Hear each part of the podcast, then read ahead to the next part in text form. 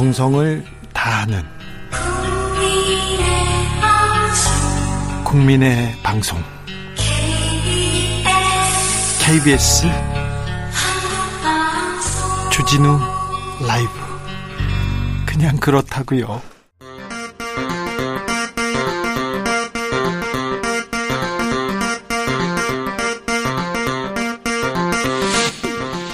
주진우 라이브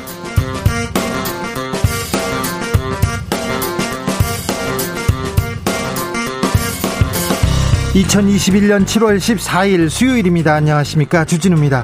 코로나 확진자 역대 최다 1600명 선을 넘어섰습니다. 4차 대유행 전국적으로 확대되는 모습인데요. 전문가들은 확진자 더 늘 수 있다고 예측하고 있습니다. 특히 델타 변이 바이러스가 걱정입니다. 전염력이 매우 빠르고 확산세도 빠른데요. 지금 우리가 할 수 있는 건 거리두기 그리고 순서에 맞기 맞게 백신 접종하기 모두를 위해서 다 함께 잘 지켜야 합니다. 수도권은 4단계 이어가고요. 내일부터 거리두기 2단계로 올라가는 비수도권 지역이 있습니다. 코로나 상황 주스에서 자세히 알아보겠습니다.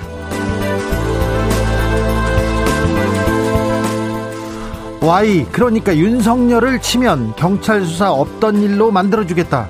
윤석열 캠프의 대변인이었던 이동훈 전 조선일보 논설위원이 경찰 수사를 받고 나와가지고 한마디 했는데요. 정치권 파장 큽니다. 윤 전 총장은 사실이면 선거 개입이라고 했고요. 이준석 국민의힘 대표 진상규명해야 한다. 이렇게 강력히 주장했다가 오늘은 살짝 발을 빼고 있습니다. 사실관계를 보고 대응하겠다고 했습니다. 이거 대선 때마다 나오는 공작일까요? 아니면 이 폭로가 차기 대선에 영향을 미칠까요? 김민아 기자와 함께 깊이 아, 이야기 나눠보겠습니다. 한명숙 전 국무총리 모해 위중 교사 의혹에 대한 검찰의 수사 과정에서 부적절한 관행이 존재했다. 박범계 법무부 장관이 4개월 동안의 고강도 감찰 결과를 발표했습니다. 박 장관은 윤석열 전 검찰총장을 언급하면서 제19 감싸기 의혹을 자초했다고 했습니다. 감찰 결과 어떻게 됐는지 재판 5분 전에서 정리해 보겠습니다. 나비처럼 날아 벌처럼 쏜다. 여기는 주진우 라이브입니다.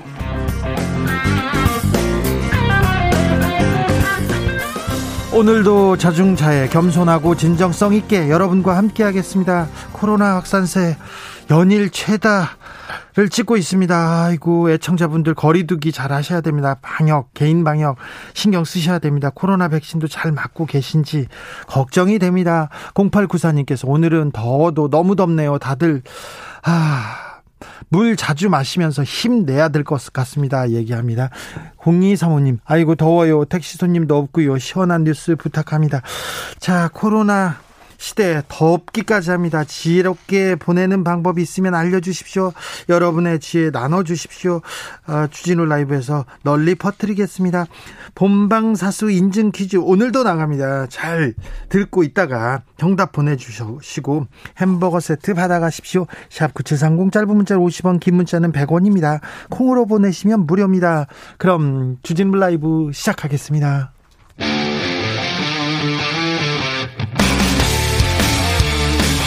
사보도 외길 인생 20년. 주 기자가 제일 싫어하는 것은?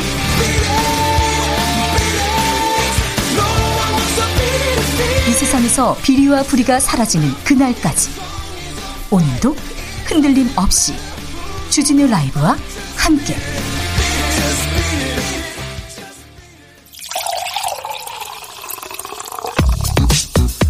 진짜 중요한 뉴스만 쭉 뽑아냈습니다. 줄 라이브가 뽑은 오늘의 뉴스 주스.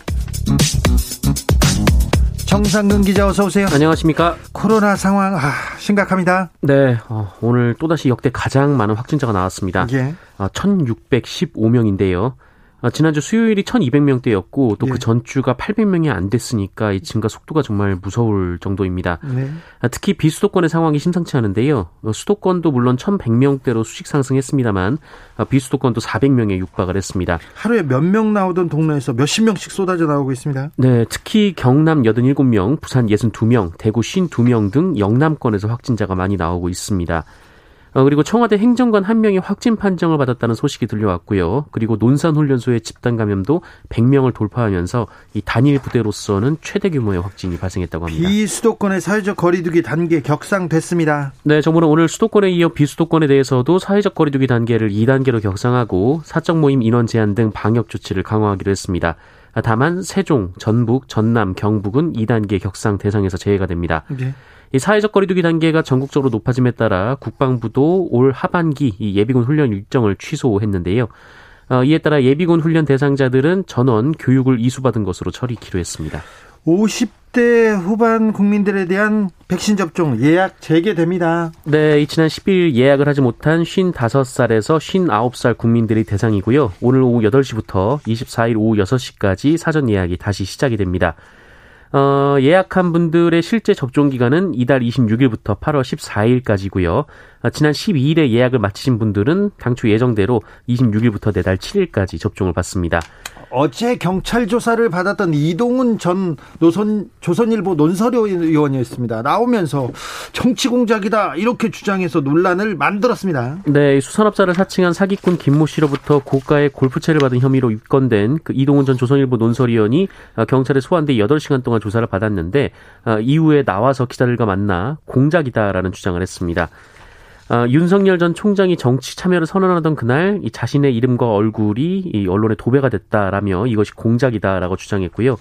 어, 그리고 여권, 이 정권의 사람이란 사람이 찾아와서 어, 자신에게 와이를 치고 우리를 도우면 없던 일로 만들어주겠다라는 말을 했다고 주장했습니다. 아니, 그런데 정치인이 찾아와가지고 어, Y 그러니까 윤석열 치면 없던 일로 경찰서 없던 일로 만들어주겠다. 요새 이런 일이 어떻게 가능합니까? 기자를 했다는 분이 이게 말이 됩니까? 어떤 근거가 있을 거 아닙니까? 어, 뭐, 누구인지 밝히지 않았습니다. 그리고 뭐, Y가 윤석열 전 총장을 의미하는지도 밝히지 않았는데요. 다만 미디어 오늘이 관련해서 이동훈 전 논설위원에게 취재를 했는데, JTBC 어, 단독 보도 경위를 취재해보라라는 그 좀 뜬금없는 답을 했다라고 합니다. 예. 이 JTBC 보도가 이 수산업자 사건을 수사하던 경찰이 그 가짜 수산업자입니다. 아, 이동훈 전 논설위원이 금품을 받은 정황을 확인했다 이런 최초 보도였는데요. 네. 어, 이에 대해서 이동훈 전 논설위원은 누가 흘려줬겠느냐 이런 말만 했다고 하고요. 더 자세한 근거를 묻자 어, 미디어오늘 기자와 질의응답한 SNS 메신저 대화 내역을 삭제하고 휴대폰을 꺼놨다고 합니다. 골프채 세트를 받은 사건이에요. 그랬더니 풀 세트 받은 건 아니고 집 창고에다 갖다 놨다는 겁니다. 그게 받은 거죠. 무슨 받은 게 아니라고 합니까? 이 그러니까 뇌물 성격의 골프채를 받은 사건을 정치 공작이라고 합니다. 무슨 근거가 있는지 무슨 내용인지 진짜 공작은 맞는 건지 저희가 좀 다뤄보겠습니다. 이따가 김민아 기자하고도 어, 살펴보고요. 아, 네. 노영민 전 비서실장한테도 한번 물어보겠습니다.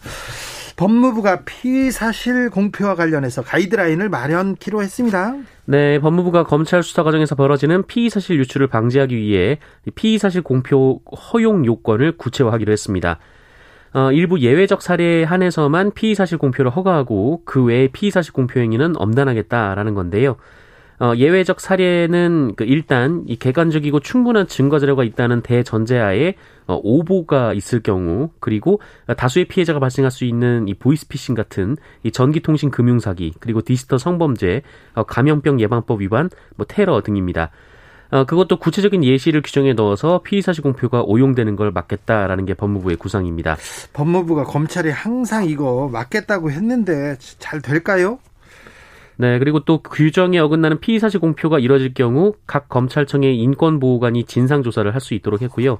또 수사팀의 비위가 의심되면 수사나 감찰을 의뢰하도록 했고 피의자의 반론권을 보장하는 내용도 포함이 됐습니다. 노무현 전 대통령 수사 때 논두렁식의 논두렁식의 의혹을 어, 흘렸죠. 흘려가지고 SBS에서 크게 보도했었습니다. 그래서 어, 검찰 고위 관계자가 나쁜 빨대다 이러면서 어, 반드시 색출하겠다 이렇게 검찰에서 큰 목소리를 냈는데요. 그 뒤에 아무것도 한 게 없었어요. 아이고, 네. 이번에는 좀 잘 되기를 바랍니다. 박범계 장관이 이 부분에 대해서 칼을 뽑았는데, 아, 정말 여론몰이로, 여론몰이로, 언론과 짜고 여론몰이로 피의 사실을 흘리고 한 사람을 이렇게 그 사냥하는 그런 식의, 그런 식의 공표는 없어져야 될 것 같습니다. 네. 한명숙 전 국무총리 모해 위증 의혹에 대한 감찰 조사 결과도 오늘 발표됐습니다. 네, 어, 박범계 장관의 발표에 따르면 이 당시 검찰 수사팀이 증언 연습을 시킨 사실이 확인됐다라고 했는데요. 검사가 지금 그 교도소에 있는 피의자한테 증언 연습을 시켰다고요? 네, 이 사건은 지난 2011년 한명수 전 총리에게 뇌물을 줬다라고 증언한 한만호 한신건영 대표가 증언을 바꾸자 이 검찰이 한만호 씨 동료 재소자들을 교사해서 한만호 씨의 바뀐 증언을 위증으로 만들었다라는 의혹입니다. 어, 그리고 이 합동 감찰 결과 이 검찰이 당시 사건 참고인들을 검찰에 100회 이상 소환해서 이 증언할 내용 등에 대해서 연습을 했다라고 합니다. 어, 그리고 이와 관련된 의혹을, 의혹이 나왔고 또 진정이 접수가 됐는데 이 진정을 처리하는 과정에서 이 법무부 감찰 담당관실이 이를 대검 감찰부로 이첩했음에도 어, 윤석열 전 검찰총장이 대검 인권부로 재배당하려 한 것을 두고 어, 이것도 절차적 정의를 침해했다라고 결론을 내렸습니다. 하지만 이 사건은 이미 공소시효가 지났고요. 사후 대책도 원칙적이어서 실효성이 없다라는 지적도 나오고 있습니다. 검사가 증거를 모으고 증언을 모으는 사람인데 증언을 증거를 만들었습니다. 이건 문제가 큰 사건인데요. 이 문제에 대해서 어, 감찰이 나왔고요. 검찰이 어떻게 법무부가 어떻게 처리하는지 계속 지켜보겠습니다. 현대중공업에서 또 한 명의 노동자가 숨졌습니다. 네, 어, 어제 이 정부가 건설업과 제조업의 이 각종 끼임과 추락사고 예방을 위한 점검을 실시하겠다라고 발표했었는데, 어, 이런 발표가 나온 날, 어, 심지어 특별 근로감독까지 받았던 현대중공업에서 어, 또 노동자 한 명이 가정으로 돌아가지 못했습니다. 네. 예, 어제 새벽 5시 30분쯤 그 울산 현대중공업 도장공장 지붕에서 45살 정모 씨가 25m 아래로 추락해서 병원으로 옮겨졌지만 숨졌습니다. 아, 정모 씨는 외주업체 소속이고요. 이 낡고 녹슨 강판 지붕을 이 새 것으로 교체하는 작업을 하고 있었는데 어, 로프를 설치하긴 했습니다만 이 슬레이트 모서리가 날카로워서 이 로프가 어, 끊어진 것으로 추정이 되고 있습니다. 아니 지난 2월에도 철판에 끼어서 숨졌고요. 지난 5월에는 용접하다 떨어져 숨졌고요.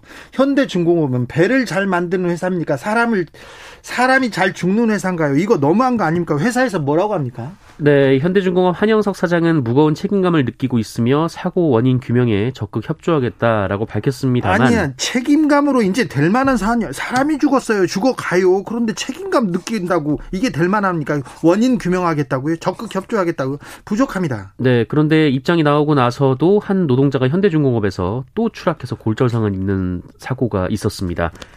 아, 말씀하신 대로 현대중공업에서는 지난 10년간 40명, 올해만 벌써 3명째 노동자가 사망을 했는데요. 이 사고 때마다 회사는 안전만 안전 방안을 마련하겠다라고 했습니다만 이번 사망 사고에서도 어, 추락 방호망 등은 설치되지 않았습니다. 중대재해법이 빨리 만들어지고 더 촘촘하게 만들어져야 되는 이유가 여기에 있습니다. 말만 하면 뭐 합니까? 책임감을 느끼면 뭐 합니다. 사람이 계속 죽어가는데. 네, 음식물 쓰레기를 처리하는 업체에서도 산업재해가 또 발생했네요. 네, 어, 어제 새벽 부산 기장군의 한 음식물 폐기물 처리 업체에서 이 수거업체 직원 50대 A 씨가 쓰레기차에 실린 음식물 쓰레기를 긁어내리다가 순간 발이 미끄러지면서 저장고 안으로 추락을 했습니다. 어, 이에 동료 B 씨가 A 씨를 구하기 위해서 음식물 쓰레기 안으로 들어갔는데요. 어, 그 악취로 인해 곧 의식을 잃고 쓰러졌고요. 어, 소방구조대가 구조했지만 A 씨는 숨졌고 B 씨는 중태에 빠졌습니다. 두 달 전에도 이런 비슷한 사고가 있었지 않습니까? 네, 그렇습니다. 또 다른 음식물 쓰레기 처리 업체에서 역시 안전장치 없이 일하던 30대 노동자가 오수조에 빠져서 숨진 일이 있었습니다. 아, 이 음식물 폐기물 업체 여기에서도 좀 안전 진단을 조금 더 해야 되겠어요. 그 근로 감독관들 그쪽에도 가봐야 되겠습니다. 아, 안타까운 뉴스가 계속되고 있습니다. 정부가 한국판 뉴딜 추진하면서 220조 원을 투입하겠다고 했습니다. 네, 한국판 뉴딜 2.0 사업을 수행하고자 2025년까지 총 220조 원을 투입해서 일자리 250만 개를 만들겠다라고 정부가 밝혔습니다.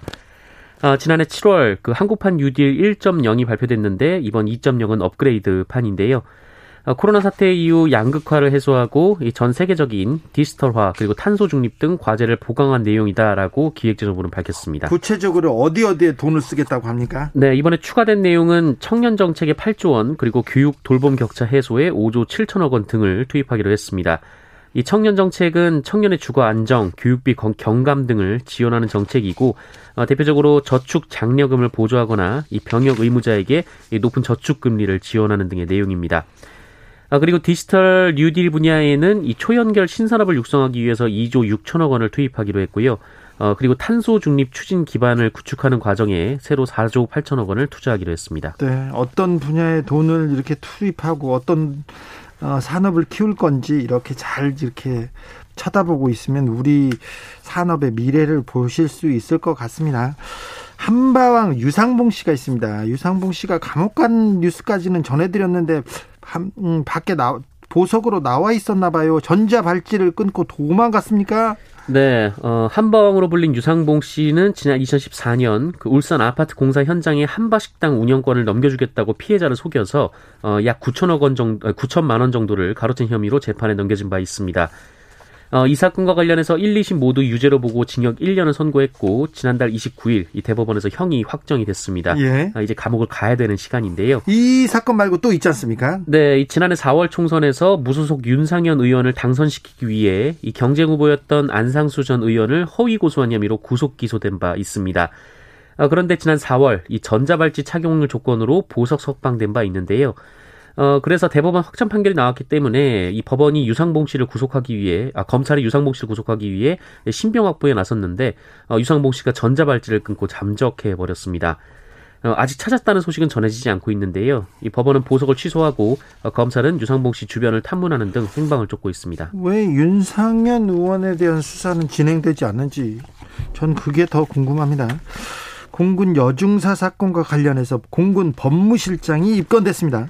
네, 국방부 검찰단이 이 성추행 피해 공군 부사관 사망 사건 관련 초동 수사 책임자로 지목된 이 전익수 공군 법무실장을 피의자 신분으로 전환했습니다. 예. 어, 지난 9일 이 전익수 법무실장이 소환 조사를 받은 바 있는데요. 어, 조사 결과 일부 혐의 사실이 확인돼서 직무유기 혐의로 어제 입건했다라고 밝혔습니다. 어, 국방부가 지난달 1일 이 합동수사에 착수한 지 42일 만입니다. 네. 어, 검찰단은 이와 함께 이 수사 중 고등 군사법원 직원의 공무상 비밀 누설 혐의를 발견해서 추가 수사를 진행했고 어, 구속영장을 청구했다라고 밝혔는데요. 아, 이 직원은 전익 수 실장에게 합동수사 상황을 유출한 혐의를 받고 있습니다. 네, 엄중히 처벌했으면 합니다. 10대 학생들 간의 폭력 영상이 유포됐습니다. 충격적입니다. 네, 이 대낮 그것도 도심에서 학교 폭력으로 의심되는 장면이 찍힌 영상이 온라인에 퍼지면서 논란이 되고 있습니다. 아직도 이런 일이 있어요. 네, 그 어제 SNS에는 남녀 학생 여러 명이 이 다른 남학생 한 명을 괴롭히는 듯한 모습이 담긴 영상이 올라왔는데요.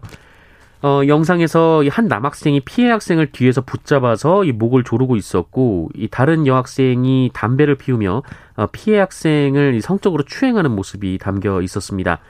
어, 다른 학생들은 말리지 않고 구경하고 있었는데요.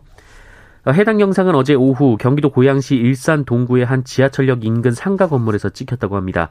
어, 이 모습을 목격한 시민이 촬영한 후 경찰에 신고를 했습니다. 경찰이 바로 이 폭력범들 잡아들여가지고 따끔 따끔하게 따끔하게 처리했어야 될 거 아닙니까? 네, 그런데 이 피해 학생이 장난을 친 것이다라고 진술을 했습니다. 이 피해 학생 학부모도 바로 처벌 의사를 밝히지 않아서 이 사건이 경찰에 인계되지 않았는데요. 하지만 계속해서 경위를 파악 중이다라고 밝혔습니다. 장난으로 여러 명이 이렇게 지금 누구를 괴롭혔습니까? 괴롭힌 건 장난이다. 이 장난이어도 이건 폭행이고 폭력은 맞지 않습니까? 네, 영상을 봤는데 그 장난으로 보기에는 너무 좀 네. 그래서 경찰은 계속해서 그냥 경위 파악하고 있다고요? 네, 계속 경위 파악 중이라고 밝혔습니다. 피해자가 무서워서 무서워서 가해 학생들이 무서워서 말을 못 하고 있었을 가능성이 더 크잖아요. 왜 이렇게 처리하는지 경찰 어떻게 처리하는지 저희가 계속 눈 크게 뜨고 지켜보겠습니다. 음. 윤서정님께서 주 기자님, 정 기자님께 뭐라 하지 마세요 얘기합니다. 네. 내가 뭐라고 했습니까? 왜 저한테 그러십니까? 아, 네.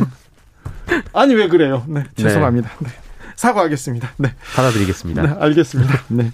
만취한 여성을 쫓아가 성폭행한 남성이 있습니다. 구속됐습니다. 네, 부산의 지하철에서 술에 취한 여성을 쫓아가 성폭행한 남성이 검거돼 구속됐습니다. 아, 이 남성은 지난달 19일 오후 부산 도시철도 한 역사 내에서 만난 술 취한 여성을 부축해준다면서 집까지 따라 들어갔고, 네, 그 범행을 저질렀습니다. 아이고. 어, 그런데 이 남성이 예. 이 지하철 승객들의 안전을 도모해야 할 이 부산 교통공사 직원이었습니다. 어, 이 A 씨는 이 근무 시간 이후 개인 모임을 하고 귀가하던 중 이 범행을 저지른 것으로 알려졌는데요. 이 범행이 일어난 역사는 이 가해자의 담당 구역이 아니었다고는 합니다. 어, 그리고 이 가해자는 혐의를 부인하고 있는 것으로 알려졌는데, 심지어 범행 후 이달 7일 구속되기 전까지 담당 역사에서 정상 근무를 했다라고 합니다. 예. 어, 수사가 진행 중인 상황을 말하지 않았고 또 경찰에서 수사 통보가 없어서 교통공사는 이를 알지 못했다라는 입장입니다. 네. 네, 교통공사는 A 씨에 대한 기소가 이루어지면 직위 해제 후 징계 절차에 돌입한다는 계획인데요. 어, 혐의 그대로 기소가 된다면 이 파면 사유에 해당합니다. 네, 아무튼 공직자가 지금 공직자라고 볼 수 있는 사람이 지금 성폭행을 했습니다. 기소된다면 파면 사유라고 합니다. 주스 정상근 기자와 함께했습니다. 감사합니다. 고맙습니다. 사과했습니다. 받아들였습니다. 네, 경찰이 어떻게 처리하는지 알려주십시오. 네. 강흥천님께서 30년 전에 미포 조선 견학 갔을 때요 관광버스 기사님이 가이드하면서 큰 배 만들 때 사람이 해마다 죽는다는 얘기를 했는데 그게 심각한 일인지도 몰랐어요. 단순히 큰 배에 놀랐지 사람의 희생에는 놀라지 못한 제가 부끄러워집니다. 이렇게 얘기하는데 아, 큰 공사, 큰 건물, 큰 다리 사람들이 너무 많이 죽, 죽습니다. 그런데 조금 안전하게, 조금 천천히 잘 지을 수도 있거든요. 그런데 어, 사람 죽는 거는 돈과 시간에 이렇게 밀려서 계속해서 그 희생을 계속 두고만 봤던 것 같습니다. 우리 산업 구조가 그랬던 것 같습니다. 3392님께서 저는 쟁반에 얼린 아이스팩 여러 개 놓고 선풍기 켜고 있습니다. 등에는 아이스매트 대고요. 등이 서늘합니다. 아, 이렇게 여름을 나신다고요? 5281님께서 너무 더워요. 장애인분들, 이동 약자분들 모셔다 드리는 일 하는데요. 아, 훌륭하신 일 하시네요. 시동을 끄면 숨이 막힙니다. 그래도 2차까지 맞아서 조금 안심이지만 종식 전까지 마스크는 항상 착용합니다. 제일 중요한 것 같습니다. 아, 고생 많으십니다. 너 더운데 힘내 주십시오. 교통정보센터 다녀오겠습니다. 임초희 씨. 주진우 라이브.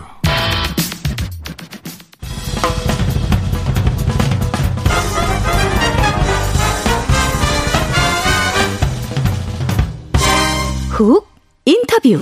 모두를 위한 모두를 향한 모두의 궁금증 훅 인터뷰. 정부가 코로나 위기를 극복하고 포스트 코로나 시대를 준비하기 위해서 한국판 뉴딜 프로젝트를 한 단계 업그레이드 했습니다. 일자리가 250만 개 늘어난다고 합니다. 특별히 청년들한테 그 혜택이 돌아간다고 하는데요. 문재인 정부 지금 4년 동안 열심히 달려왔습니다. 그런데 아, 아직 해야 될 숙제들 많습니다. 그리고 차기 대선에 대한 이야기 어찌 보고 계신지 종합적으로 한번 물어보겠습니다. 노영민 전 대통령 비서실장 모셨습니다.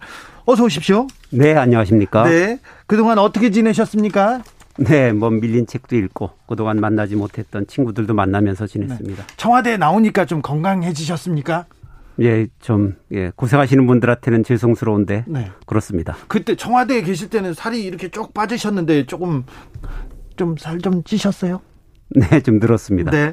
자, 문재인 정부 4년을 지났습니다. 자, 문재인 정부의 성과는 무엇입니까? 네, 일단은 그 대통령이 취임할 당시만 해도 한반도의 전쟁 위기설이 언론의 주요 뉴스였었습니다. 아, 처음엔 심각했습니다. 예, 우리나라뿐만 아니라 미국이나 일본에서도 어, 한반도의 전쟁 가능성을 크게 우려했었는데 네. 아, 지금은 그런 그 아, 위기는 모두 극복했습니다.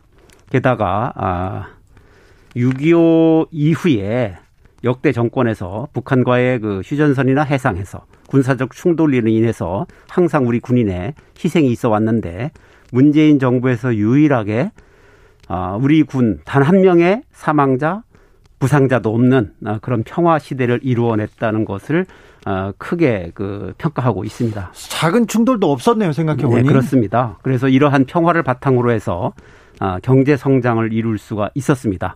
국제적으로 한국 경제의 신용은 현재 최상위입니다.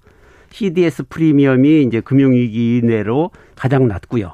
그리고 무디스 등 3대 신용평가 기관에서의 국가 신용 등급을 보면 우리나라는 어 영국이나 홍콩, 대만보다도 한 등급 어, 높고 일본이나 중국보다는 두 등급이나 높습니다. 아주 놀라운 결과고요. 일본보다도 이러, 높습니까? 두 등급이 높습니다. 네. 아, 이러한 그 신용 등급 때문에 우리가 작년에 유럽에서 5년물 7, 7억 유로를 아, 외평채를 발행했는데 비유럽 국가로서는 최초로 마이너스 금리로 외평채를 발행했습니다. 아, 네. 예, 이것은 돈을 빌린 우리가 이자를 주는 게 아니라 네. 돈을 빌려준 쪽에서 우리에게 이자를 주는 겁니다. 네. 아, 이러한 놀라운 일도 있었는데 어, 이 모든 것들이 다 그 한반도의 평화가 기반이 되었다. 저는 그렇게 생각하고 있습니다. 알겠습니다. 자랑 자랑을 너무 길게 하시네요. 자, 현 정부의 정부 초기에 권력 기관에 대한 개혁도 많이 어, 추진했어요. 자, 권력 기구에 대한 개혁 잘 안착됐다고 보십니까? 결정적인 순간이 있으면 좀 뽑아 주십시오. 네, 그 권력 기관 개혁은 문재인 대통령의 여러 성과 중 하나입니다. 권력 기관으로부터 국민을 지키고 보호하기 위해서 한 것이었습니다. 어, 근데 이것이 현실적으로 쉽지 않았습니다. 어, 여소야대 국회가 지속되었습니다. 21대 네. 국회 전에는. 네. 예, 그렇기 때문에 이제 또 국회 선진화법도 있었죠. 네. 예, 야당과 아, 진보적인 야당과 손을 잡아도 법 개정이 결코 쉬운 일이 아니었는데 그래도 그 어려운 여건 속에서 국민들을 설득하고 정치적 해법을 모색해서 검찰 개혁을 위한 제도를 수립했습니다. 물론 아, 완벽할 수는 없지만 검경 수사권 조정, 공수처 출범 등 아, 현실적인 한계 속에서 할 수 있는 제도적인 틀을 만들어냈다라고 생각을 합니다. 네. 또 아, 대표적인 권력기관이라고 할 수 있는 국정원은 아, 대통령의 의지에 따라서 개혁이 거의 완성되었습니다. 예, 그래서 그동안 문재인 정부 하에 국정원은 인권 침해 사례가 단 한 건도 없다, 없었다라고 자부합니다. 이게 지난 정권에서는 국정원이 무고한 서울시 공무원을 간첩으로 만들고 언론사를 사찰하기도 했지만 어, 지금은 다 옛날 일이 됐습니다. 또한 어, 국세청의 경우도 문재인 정부 출범 이후 보복을 위한 기업 세무조사는 들어보지 못하셨을 것입니다. 네. 예. 그런데요, 아, 이렇게 한반도의 평화를 정착했고 경제도 나아졌고 권력기관도 개혁했고 별다른 또 큰 음, 권력형 비리나 친척 비리도 없습니다. 그런데 지금 대선에 출마하는 사람들이 하나같이 문재인 정권 4년 최악이었다 이렇게 얘기하는데 여기는 어떻게 생각하세요? 글쎄요, 그거는 저희는 동의하지 않습니다. 네. 아, 저희는 어, 사회 전반의 문제도 거의 해결했거든요. 예, 아마 농민들이 네. 경운기나 트랙터 몰고 시위하는 거 우리 정권 하에서 한 번도 없었습니다. 네. 예, 이것은 쌀값이 안정됐고 공익형 직불제가 도입됐기 때문에 그렇게 됐던 거고요. 네. 또한 아, 당사자들에게는 정말 한으로 남아 있었던 그러한 그 장기 미해결 노동 현안. 네. 이게 KTX 여승무원의 복직, 네. 쌍용자동차 해고 노동자 복직, 삼성전자 반올림 보상, 파인텍 노동자의 복직, 그리고 13년이라는 국내 최장기 해고 분쟁이었던 콜텍, 그리고 전공로 해직자의 복직, 우리 정부 하에서 미해결 장기 노동 현안은 100% 해결되었습니다. 자, 그렇게 네. 어려운 숙제들도 다 했는데 그럼 못한 건 민심은 싸늘합니다. 자, 못한 것이 있어서 그래요. 참 예. 아픈 게 있죠. 네. 부동산. 예, 예. 부동산 문제가 가장 아프고 또 아쉬운 대목입니다. 네. 어, 저금리 기조의 이제 코로나 극복 과정에서 유동성 공급이 확대된 그런 상태인데 아, 주택 공급이라는 것이 계획 이후에 4, 5년이 걸려야 효과가 나타나는 것은 맞습니다만 아, 그런 문제만으로 우리가 책임을 면하기는 어렵습니다. 그렇죠. 예. 저희가 사실은 모든 통계 수치를 가지고 계획을 잡습니다. 네. 서울시의 인구는 지난 4년간 연 평균 한 7만 7천 감소합니다. 연 평균 그렇습니다. 그러면 네. 어, 가구당 인구가 한 2.18명 정도 되기 때문에 1년에 3만 5천 가구 정도가 서울에서 줄어듭니다. 예. 그리고 신규 착공이 연 5만 가구 정도 신규 착공을 했습니다. 네. 문재인 정부 들어서서 물론 그 전에 어, MB 정권 때는 연 2만 5천 가구, 박근혜 정권 때는 연 3만 3천 가구의 신규 착공이 있었습니다만 네. 문재인 정부에서는 MB 정부와 박근혜 정부하고 비교할 수 없을 정도의 신규 공급이 이루어진 겁니다. 신규 공급이 이루어졌는데 착공. 예, 그렇게 됐는데 멸실이 한 2만 가구 됐고요. 그렇게 보면 어, 여기 모든 그 통계 수치에서 저희들이 정확하게 예측하지 못한 부분이 있습니다. 예. 그게 1인 가구의 증가입니다. 네. 2018년까지는 1인 가구의 증가가 서울에서 연간 5만 가구를 넘은 적이 없었습니다. 예. 아무리 많아도. 예. 그랬는데 2019년에 갑자기 한 뭐 40% 중반대로 이렇게 증가율이 네. 높아지면서 7만 가구가 1인 가구가 증가합니다. 예. 그러면서 수급상 이 조절에 문제가 발생합니다. 네. 근데 또 작년 같은 경우는 이 1인 가구의 증가수가 폭발적으로 증가합니다. 네. 연간 10만 가구 이상 증가했을 거라고 저희는 추측하고 있습니다. 아직 통계는 안 나왔습니다만. 네. 이제 그렇게 되면서 어 저희들이 어 정확하게 예측하지 못한 그 실책이 여기서 나왔습니다. 네. 그래서 어 1인 가구에 대한 주거 공간의 공급을 제때 하지 못한 것. 네. 이 문제가 결국은 최종적으로 아파트 수급에까지 어, 조절에 어, 문제를 일으켰는데 현재 이제 어, 이 부분에 대한 이제 대책을 세우고 있고 아마 이달부터 공, 공, 그 대책이 본격적으로 이제 나타날 건데요. 네.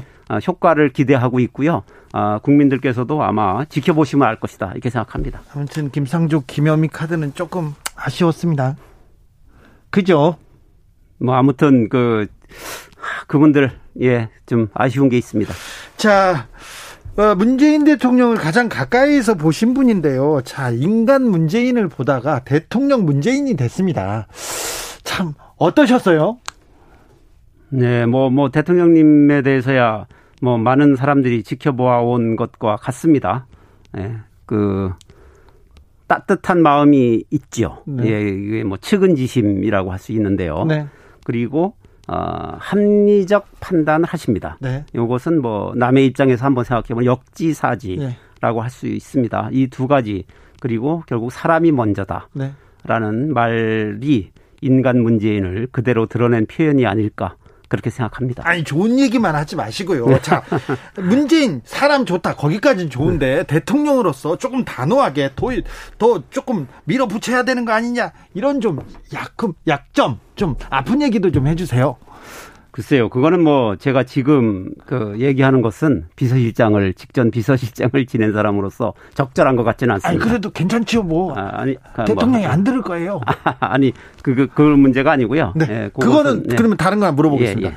자, 문재인 정권이 독재 정권이다, 전제 정권이다 이런 얘기를 하는 사람이 있어요. 독재자하고 문재인 대통령하고는 좀 안 어울리는 것 같은데요.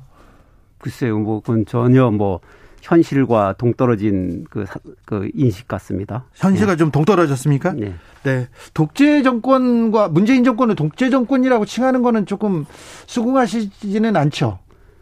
아, 그건 뭐 괜히 하는 말이겠죠. 예. 차기 대선에 대해서 관심이 높아지고 있습니다. 어떤 사람이 대통령이 돼야 됩니까? 어떻게 보고 계신지요? 글쎄요, 저는 뭐 지금 후보들이 좀 미래 대한민국을 설계하는데 좀 집중해 줬으면 좋겠습니다. 그러게요. 예, 그 대통령 후보들이 네. 지금 대, 대한민국의 위기는 뭐다. 네. 그리고 어떠한 것이 시급하다. 예. 라고 하면서 나는 집권하자마자 몇 년 내에 어떻게 해서 이것을 자기가 진단한 현실의 위기, 라든지 이런 것을 해결하겠다. 그렇죠. 이런 것이 나와야 됩니다. 우리 리더는 그래야죠. 예, 그래서 왜냐하면 제가 하나 그 예를 들어 들면 이런 겁니다. 사실 문재인 후보 시절에 후보 시절에 네. 지역 상생형 일자리라든지 산업 정책으로서의 빅3라든지 신남방 신북방 정책으로 여기에 지평을 늘리는 거라든지 그 한진해운 파산 이후에 해운 산업을 재건하겠다라든지 네. 권력 기관을 개혁하는 그 플랜이 사실상 다 마련됐던 겁니다. 아, 그 전에요. 이미. 예, 이미 예. 그리고 예. 지금 해운 산업 재건 계획은 집권 초기부터 즉시 추진하지 않았다면 네. 지금 해운 대란이 일어났을 겁니다. 아, 그래요? 현재 2만 4천 TU급 12척, 네. 1만 6천 TU급 8척이 공급되어서 HMM이 그 얼라이언스에도 들어갔고 네. 저렴한 해상 운송비로 우리 수출 물량을 소화하고 있는데 네. 상해 같은 경우는 지금 해외 수출 물량에 대한 그 운임이 우리의 두세 배입니다. 네. 만약에 우리 정권이 들어서자마자 이것을 하지 않았으면 지금 우리 수출 물량을 아마 실현하지 못했을 겁니다. 네. 아. 이런 것들을 미래에 대한 예측을 하고 네. 현재 계획을 잡고 네. 집권하자마자 즉시 이런 것을 이행하겠다. 예. 나는 현재 대한민국의 위기를 이것으로 본다. 뭐 이런 것들이 나와야 됩니다. 예. 알겠습니다. 자. 윤석열 전 검찰총장, 최재형 전 감사원장, 문재인 정부에서 발탁해서 중용했던 인사들입니다. 그런데 이분들이 이분들이 문재인 정부 타도를 외치고 있습니다. 이거 문재인 정부 책임을 묻는 목소리도 있는데 어찌 보십니까 이 부분에 대해서는? 글쎄요. 저는 뭐 인하대 로스쿨의 김인혜 교수가 그 한 말이 저는 적합하다 이렇게 생각을 하고 있습니다. 아, 권력기관의 장이 개인의 출세, 출세를 위해서 조직을 이용하는 것. 즉 정치 권력이 간섭하지 않는 그러한 어, 이유로 해서 생기는 공백. 그러니까 자율권을 준 거죠. 네. 이것을 이용해서 조직을 정치적으로 타락시키고 개인의 개인이 출세하는 것. 네. 이게 윤리적으로 용납될 수 없다. 이런 말씀을 하셨고요. 네. 아마 이런 김인혜 교수의 말씀은 어, 헌법과 법률에서 임기를 정하는 자리는 그만큼 정치적 중립이 필요하다라는 거겠죠. 네. 이에 따라서 아, 검찰총장으로서 지휘한 그동안의 수사는 결국 대통령에 출마하기 위한 정치적 수사라는 비단을 받아도 할 말이 없게 됩니다. 네. 감사원장의 경우는 더 합니다. 네. 감사원이 비록 헌법상 대통령 소속으로 되어 있습니다만 문재인 정부는 감사원의 직무와 관련해서 완전한 독립을 보장했습니다. 네. 이러한 독립선 보장 차원에서 업무 보고조차 최소화했습니다. 예. 1년에 한 번 정도 형식적 수준의 업무 보고를 받았을 뿐입니다. 이거는 뭐 감사원장이 아 최재형 감사원장이 잘 할 거라고 생각하고요. 그런데 이 같은 독립성 보장을 악용해서 조직을 정치적으로 타락시키고 개인의 출세 도구로 이용하는 것은 감사원의 미래를 위해서도 용납돼서는 안 되는 일입니다. 이거는 최재형 전 감사원장 개인의 문제가 아닙니다. 정치 권력이 감사원장의 임기를 침해해서도 안 되지만 감사원장이 임기 중에 정치하겠다고 스스로 임기를 침해하는 것 그것 역시 안 됩니다. 이것은 도덕적으로 큰 비난을 피할 수 없을 겁니다. 최재형 전 감사원장이 총선 직전에 감사 결과를 발표하려고 했고 이거는 좀 정치적으로 의심받는다. 그렇 그렇게 어, 조직에서 이렇게 어, 반대하자 사표를 던졌잖아요. 그때 사표를 받았어야 되는 거 아닙니까? 사표를 던지겠다고 사표를 내겠다고 말만 했지. 네. 사표를 제출하진 않았습니다. 말만 하고 그냥 가셨군요. 네. 네. 최근에 윤석열 후보가 검찰총장 시절에 대통령한테 독대를 요청했다, 안 했다 이런 얘기가 나오는데 이거는 어떻게 보십니까? 그거는 뭐 제가 잘 모르겠습니다. 아 그래요? 예. 실장님 모르는 것도 있습니까? 아, 그거는 본인한테 물어보는 게 좋겠습니다. 자, 윤석열 총장의 대변인이었던 이동훈 전 논설위원이 갑자기 Y 공작설, 여권의 공작설을 주장했는데 이 사건은 어떻게 보시는지요? 저는 그 주장을 믿지 않습니다. 왜요? 제가 아는 바로는 문재인 정권하에서는 현실적으로 불가능한 주장입니다. 그래요? 예, 그런 제안을 한 여권 인사가 있다면 누군지 밝히면 네. 간단하게 해결될 일입니다. 네. 그게 여권의 공작인지 네. 아니면 그쪽의 공작인지 반드시 밝혀져야 한다고 생각합니다. 자, 한반도 평화 정착을 위해서 평화 프로세스에 대해서 계속 강조하고 강조하셨습니다. 대통령도 그렇고 실장님도. 자, 통일부를 없애야 된다는 국민의힘 이준석 대표의 주장은 어떻게 생각하시는지요? 정치인에게 바이블이자 교과서는 헌법입니다. 네. 국가의 통치 조직과 통치 작용의 기본 원리 그리고 국민의 기본권을 보장하는 근본 규범이 헌법입니다. 헌법이 국가와 대통령에게 부여한 일이 있습니다. 예? 이를 이행하기 위해서 각 정부 부처가 만들어지는 겁니다. 모든 정부 부처는 그 설립의 근거가 헌법에 있습니다. 그런데 그 중에서도 반드시 해야 하는 의무는 몇 가지 되지 않습니다. 네. 우리 헌법의 그 각 조의 마지막 문장은 네. 대부분 이렇게 되어 있습니다. 네. 한다. 할 수 있다. 네. 하여야 한다. 예. 이렇게 되어 있습니다. 예. 이 하여야 한다라고 하는 것은 몇 개 안 됩니다. 예. 이거는 반드시 해야 됩니다. 네. 그런데 통일을 지향하고 통일 관련 정책을 수립하고 통일을 실현해 나가야 하는 것은 국가와 대통령의 의무로 되어 있습니다. 예. 해도 되고 안 해도 되는 것이 아니라 반드시 하여야 합니다. 네. 이 의무를 이행하기 위한 부처가 통일부입니다. 예. 만약에 통일부가 없다면 국가와 대통령에게 부여한 헌법의 의무는 어디서 수행해야 되겠습니까? 이는 대통령의 그 어떤 선서에 나와 있는 신성한 의무를 포기한 것으로 간지되어서 네. 더큰 문제가 발생할 수도 있습니다. 그리고 우리 헌법과 법률상 북한은 외국이 아닙니다. 외교부가 담당할 사안도 아닙니다. 알겠습니다. 말씀 잘 들었습니다. 네. 지금까지 노영민 전 대통령 비서실장이었습니다.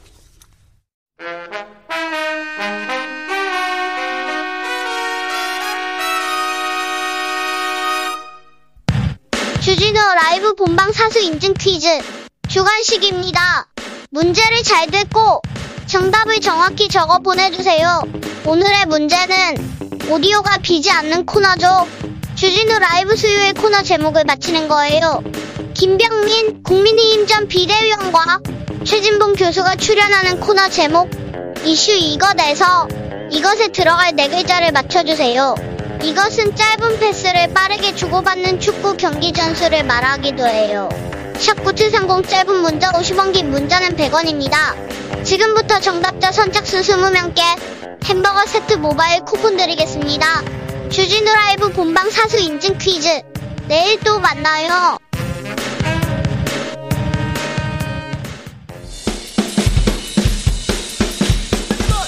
틱탁 틱탁 틱탁 현란한 입담의 한상 드리블 오늘 이 뉴스를 주목하라 이슈 티키타카 머리부터 발끝까지 핫이슈 뜨겁게 더 뜨겁게 이야기 나눠보겠습니다. 청코너 최진봉 성공회대 교수 안녕하십니까 최진봉입니다. 반갑습니다. 홍코너 김병민 국민의힘 전 비디언 어서 오세요. 네, 반갑습니다. 네. 자, 8004님께서 음. 정답 초질검 그러면서 본방사수 정치일 일이 가자 얘기했습니다. 아이고, 이슈 티켓타카 음. 간판 프로그램인데 좀 분발하셔야 되겠어요. 어? 특별히 최진봉 교수님. 아직 1위가 안 됐습니까? 아, 그렇습니까? 아, 최진봉 진짜. 교수님이 계속 나오셔야 되는데 네. 가끔 안 나오시고 전화로 하니까 이게 청취율이 나오겠습니까? 그러니까요. 네. 그러니까 돈진봉 소리 들었습니다. 네? 래퍼 진봉 소리 듣고요. 자, 최진봉 교수님. 예, 예. 이 뉴스를 먼저 다뤄야 네. 되겠습니다. 요즘 이준석 리스크라는 얘기가 막 나오는데 네. 이 얘기를 또 김병민 위원한테 하라면 김병민 위원 또 마음이 따뜻하니까 그만 못 하잖아요. 자, 먼저 가겠습니다. 네. 김병민 위원은 늘 속마음하고 겉하고 달라요. 제가 말씀을 드리고요. 일단 정말요? 그럼요. 네. 방송의 내용이 전부가 아니라는 꼭 여러분 알게 되시기 바라겠습니다. 네. 이준석 리스크 있습니다. 저는 있다고 보고요. 네. 이준석 대표가 이렇게 이제 자꾸 방송에 출연하고 나오는 거 물론 필요하면 해야 된다고 봅니다. 저는. 네. 그런데 지금 상황에서 이렇게 자꾸 노출되는 것은 본인한테 도움이 안 된다. 그러니까 재난지원금 관련해서도 합의해놓고 오늘 또 보면요. 오늘 인터뷰를 많이 해서 KBS도 인터뷰했어요. 오늘 네. 인터뷰했는데 무슨 내용이냐면 자기를 공격했던 대선 주자 후보들 있잖아요. 네. 이분들을 또 공격을 해요. 아, 내가 뭘 잘못했냐. 네. 이건 전략적으로 내가 한 건데 나를 공격하면 말이 되냐. 네.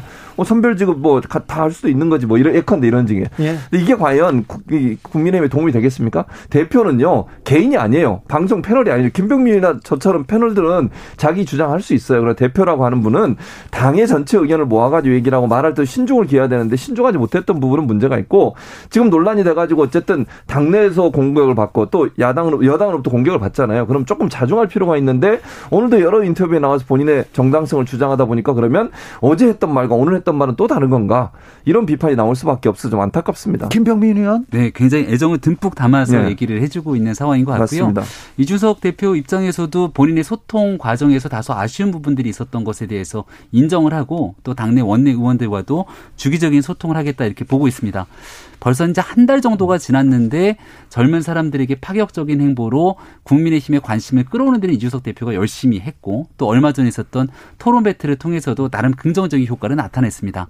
이게 보통 당 대표끼리 만나서 혹은 원내대표끼리 만나서 합의문 서명하고 나면 그 다음 들고 가서 의원총회 등에서 야 이거 합의를 어떻게 이렇게 왔어라고 엎어지는 경우들이 간간히 나타나는데요. 네네. 네. 얼마 전 박영선 원내대표가 합의하고 돌아와서 의원들의 격한 반발이 나타났던 점들도 생각해 보게 된다면 그때까지 갑니까? 박영선 대표까지 꽤 오래전 일이긴 한데 네. 항상 항상 옛날 얘기를 그럼 최근 일로 다시 음? 갖고 오면은 음. 이게 당 대표가 잘할 수도 있고 못할 수도 있어요. 근데 음. 빵점짜리 당 대표라고 이준석 대표한테 얘기한 사람은 아직 아무도 없거든요. 아, 빵점이라고 볼 수 없죠. 근데 음. 추미애 음. 후보가 이낙연 후보를 향해서 이거 당 대표로는 빵점 아니냐 아, 이런 빵점. 얘기를 또 하게 되니까 빵 터지는 드립을 나왔습니다. 여러 가지 측면에서 공도 있고 가도 있으니까 즐겁게 음. 좀 봐주시기 바랍니다. 그러니까 저는 이렇게 생각해요. 이 이제 이준석 대표가 본인이 대표라고 하는 부분에서 인식을 조금 더 하셔야 된다는 생각이 들어요. 왜냐하면 본인이 말 한마디 하거나 협상하고 거기 가 합의를 해내는 것은 그만큼 국민의힘 전체의 의견으로 받아들여지거든요. 거거든요. 네. 의도가 됐든 안 됐든 절차를 밟았든 안 밟았든 국민들이 볼 때 대표 두 사람이 만나서 합의했다. 대변인까지 나 와서 발표를 해버렸어요. 네. 그럼 그거는 사실로 받아들여야지 설마 대표가 저렇게 얘기했는데 나중에 뒤집어질까 이런 생각 안 하잖아요. 일반적으로. 네. 근데 본인은 계속 그런 부분들에서 이렇게 자꾸 리스크를 보여주게 되면 국민의힘 전체적으로 반감이 더 커질 수밖에 없고 저는 중진들이나 아니면 대선 후보들이 이준석 대표에 대해서 이렇게 강하게 비판하는 것도 어찌 보면 조심, 조심해달라. 라고 하는 경고의 메시지라고 생각해요. 근데 제가 볼 때 지금도 그런 경고를 잘 안 듣는 것 같아서 좀 안타깝습니다. 아니, 그런데 경고를 너무 세게 하는 것도 같고요. 사우 이사님께서 이준석의 성, 성장통이죠. 얘기하는데 음. 아무튼 지금까지는 잘한다, 잘한다, 예쁘다, 예쁘다 하다가 음. 언론도 조금 때리기 음. 시작했다는 거. 이제 허니문은 끝났다는 거 음. 명확해 보입니다. 그런데요.